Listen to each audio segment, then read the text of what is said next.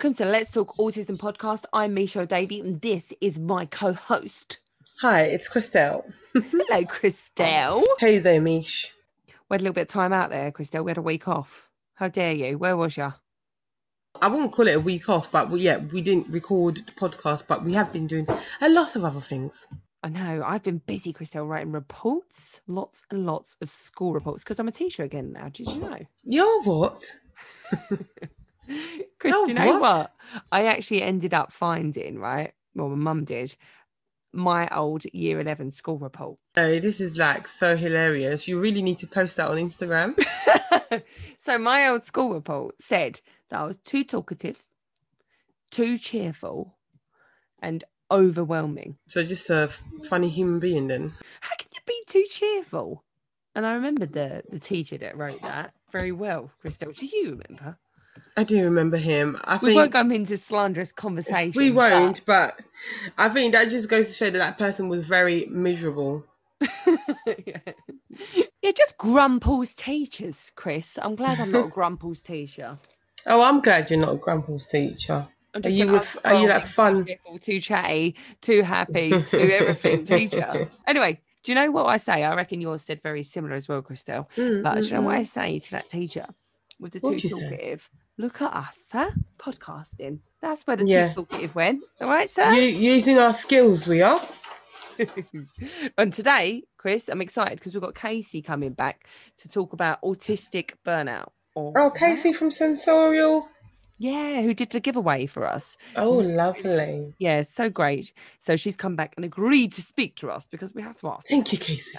Even though we're quite forceful. Um, but really, really can't wait to speak to her. So should we get her on? Let's get her on. Come on, Case. Come on down.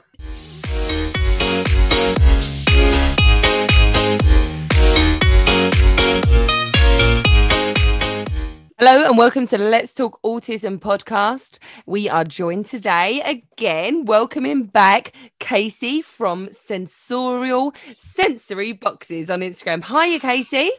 Hi. Hi, Casey. So good to have you back. Thank really, you. really excited about today's episode because this is actually something we get asked a lot to do episodes on. And obviously, Christelle and I can't can't tell Yeah. anybody about it. Okay. yeah. you are the expert, Casey. We are we're talking about burnout, aren't we? Yeah.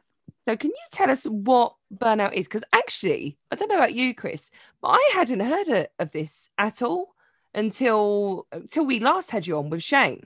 And when you guys were speaking, it kind of clicked that this is what happens to my son sometimes. And we were really, really intrigued and interested to know more. And as I say, Christelle and I, we can't tell anybody about this because because we're not autistic. Casey, you are. so you are our expert, our fountain of knowledge. so, so burnout. What is burnout? So burnout, and I don't speak for every autistic who has had burnout or is in burnout. I speak from my experiences um, and those that I know. Burnout can present very much like depression. So if you go to the doctors, they'll just diagnose you with depression and put you on antidepressants, but it isn't necessarily depression because what happens is you've gone through, say, you've had a week of school, and that whole week of school, you've been masking and you've been socializing and you've done a lot that week. At the end of the week, because you've been masking, you've been almost sucking in all those autistic traits and not letting them out, your brain kind of just shuts down because it's overworked itself because it's doing things that doesn't come naturally to it. So it's like, I can't do this anymore. And we're just going to go back to basics. A lot of people regress. I regress and you'll sleep all day, like you feel like you need to sleep, or you may go non-verbal. So a lot of us that are verbal, we may find that we go non-verbal, so people talk to us. It's kind of just not like happening um, in the vocal area. We're just kind of like we're going mute, and it's kind of like, yeah, no, that's not happening today. I look at it this way: that sometimes I'll go mute because my brain has to decide on what to keep functioning. So, say I'm walking around, I can't walk and talk at the same time if I'm in burnout because that is too much for my brain to process. It's kind of like, okay, so do I stop walking or do I stop talking? So, talking Mhm. is a non necessity. Whereas if I'm walking around town, I need to continue walking. My legs can't just give way on me. So my brain will keep my legs functioning, but will stop my mouth functioning so that I don't have Yeah. to worry about thinking about a conversation, thinking about my responses, thinking about because it, that is like a lot of people, that is talking's easy. Why is that so hard? You know? And I mean, I see where they're coming from, but it is, it is a lot for us to process. And because our brains are wired differently, a lot of the things that everybody does day in, day out that's so simple and comes so naturally takes us the whole world of effort. So when you've been doing that for so long, so I've been in burnout for a year and a bit now. You're actually in burnout at the moment, Casey. Yeah. Oh, Yeah. Okay. Um, so burnout can last um for like a day, it can last a few days, it can last a week, it can last a few weeks, and then it can last it's like it varies. So there is no real time limit of when it's gonna be like, yeah, okay, I'm gonna be okay to function the way that I was functioning beforehand. So is it right in saying it's like an overload? Yeah. So when I was reading, I um I read that it said sensory overload for for dealing with situations of life. You know, de- um things that are depressive. So all them kind of things coming all together, and then Yeah, basically you shut down. yes. You just completely shut down. That's exactly it. Yeah, completely shut down. I mean, I regress. So I go into something which is kind of embarrassing for me, but I think it's good to talk about. That I go in something of what I call kid Casey. So I gr- I regress into like I present like a four year old. So I'll act and talk like a four year old because that is easier than talking and acting like a 20 year old. So, you know, and I, I guess it's probably weird for people from the outside looking in, but actually that means that my brain has got less to deal with. I don't have to worry about what's in my bank. I don't have to worry about what people are talking about on social media. I don't have to worry about, you know, doing adult things. So it's in burnout, you kind of you can kind of regress, become more autistic. And I hate saying that, but it's it, it people who don't know you or know you a little bit, they'll be like, oh, but you weren't like this before. Like you're more autistic now. And it's like, no, I'm not more autistic. I'm just not masking anymore because I don't have the the ability to mask at the moment because my body needs to rest.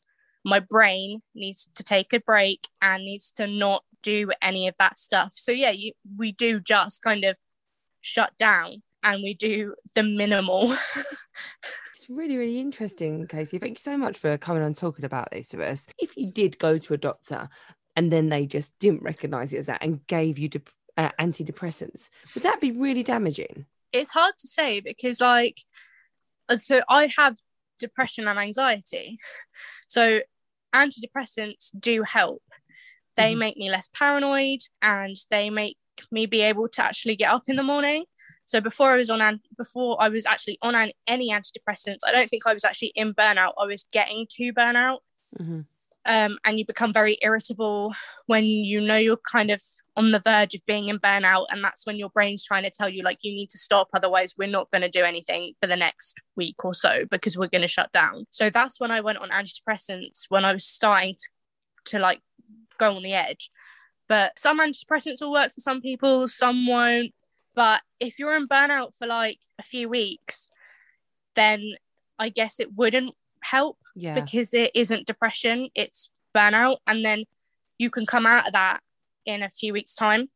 Yeah. So then you're not going to need what the antidepressants are going to do. And there are antidepressants that make you depressed. So if Yeah. you're not depressed, It's then you'll be like, yeah, yeah. So, um, I mean, that's something that the doctors, you have to kind of like talk about it. So if you know about it, then it's good to talk about talk about it with the doctor because we didn't know anything about it until I was put on uh, an antidepressant called fluoxetine, which works for a lot of people, but for me, it brought me way down and it was scary. And we were like, look, this isn't working. And so we decided to, you know, look it up like people do. We searched on Google and we read loads about autistic burnout, and it was like, huh, this sounds Mm. more like what's happening. Yeah. But the doctor, because the GPs are GPs, they are general General, practitioners. yeah. They're, they're, they're not, you know, clued up about this stuff. They're not specialists, are they? Yeah, exactly. Yeah. So, And um, I also read that some people experience physical pain, such as headaches. Do you experience Yeah. anything like that? oh yeah, I get loads of headaches. Yeah, my whole face hurts. My eyes hurt, my ears hurt, my nose hurts. And it's kind of like sometimes I get like it isn't a migraine because it doesn't affect light and I don't get nauseous.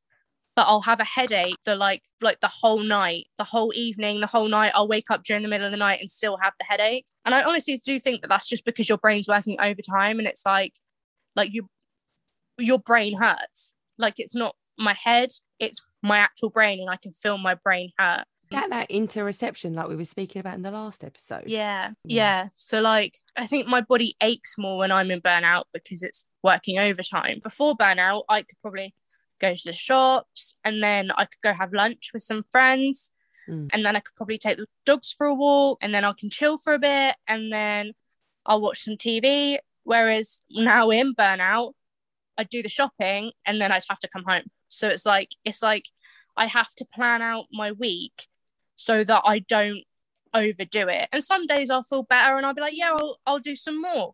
You know, I'll Mm. Like the other day I, I went shopping and then I did something else and then I came home and was like, well, the dogs need a bath, so I'll bath the dogs. And then now I'm paying for that because now I'm extremely tired and I don't want to do anything because I overdid it on that one day. But I felt so good that one day that I was like, do you know what? I can I can do it all. So it's difficult to know when you're going to feel like you're going to come out of burnout. Hmm. But Is there anything that can help? That can help um, someone come out of coming out of burnout, or is it just that you have to let it run its course? I think different things work for different people. I haven't found my thing that works for me yet. I mean, lots and lots of schedules. I have loads of schedules everywhere. And as I said, kind of like maybe using spoon theory. I don't know how many people know about spoon theory. To say you you start with 10 spoons in a day and that's your energy levels. And then so every time you do a task, that task costs a certain amount of spoons. So say having a shower with one spoon. So now you've only got nine spoons to last you the rest of the day. And then say like meeting up with some friends, that's three spoons. So now you've got however many, that's six spoons left. So it's kind of like you have to kind of I don't know if that makes sense. No, yeah, it's really interesting actually. So, with in regards socially, Yeah. I mean, as you were saying, every single person, this is going to be different, isn't it? For like Yeah. depression, you know, depression is different in every single Yeah. person. So, there's anxiety. We were going through our own journeys with this. So, with burnout, with those that are autistic, how does that work socially for you? Do you feel social? Do you need people around you, or can you think like, no way, just go away? yeah so i i don't crave interaction. I am 100% an introvert and an autistic who could go weeks without talking to another human.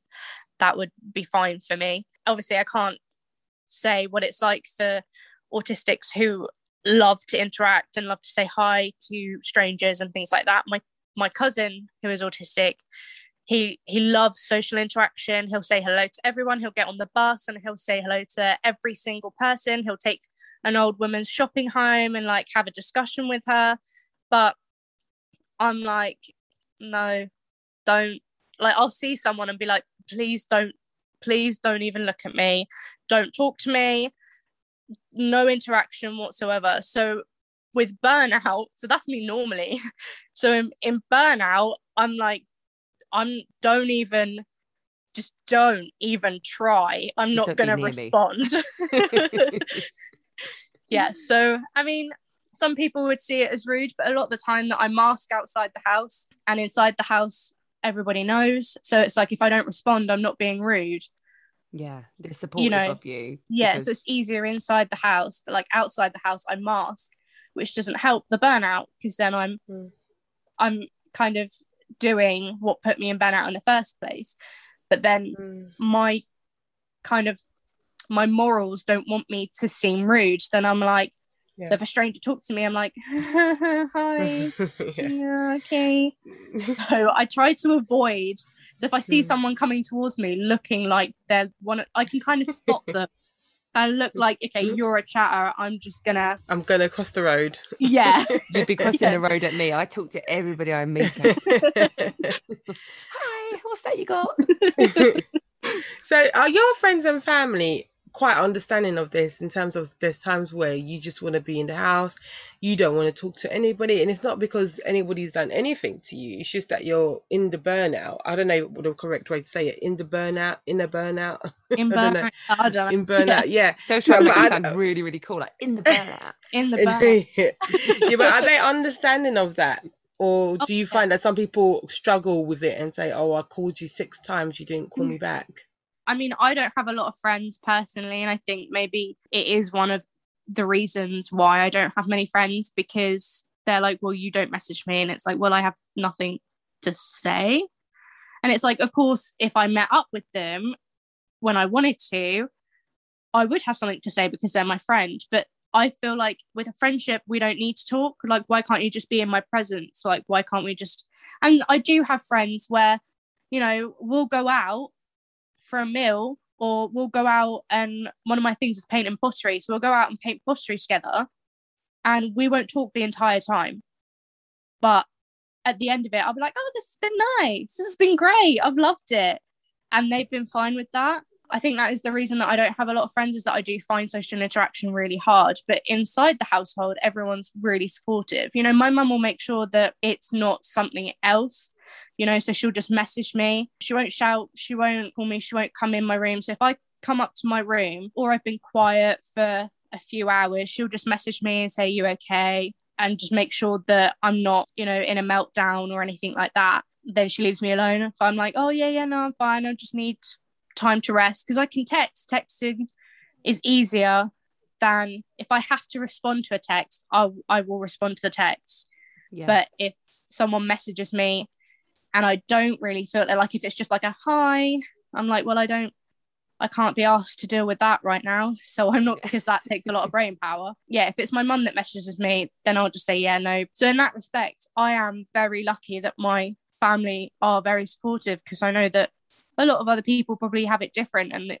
a lot of families probably don't understand why yeah. we can't respond. But yeah.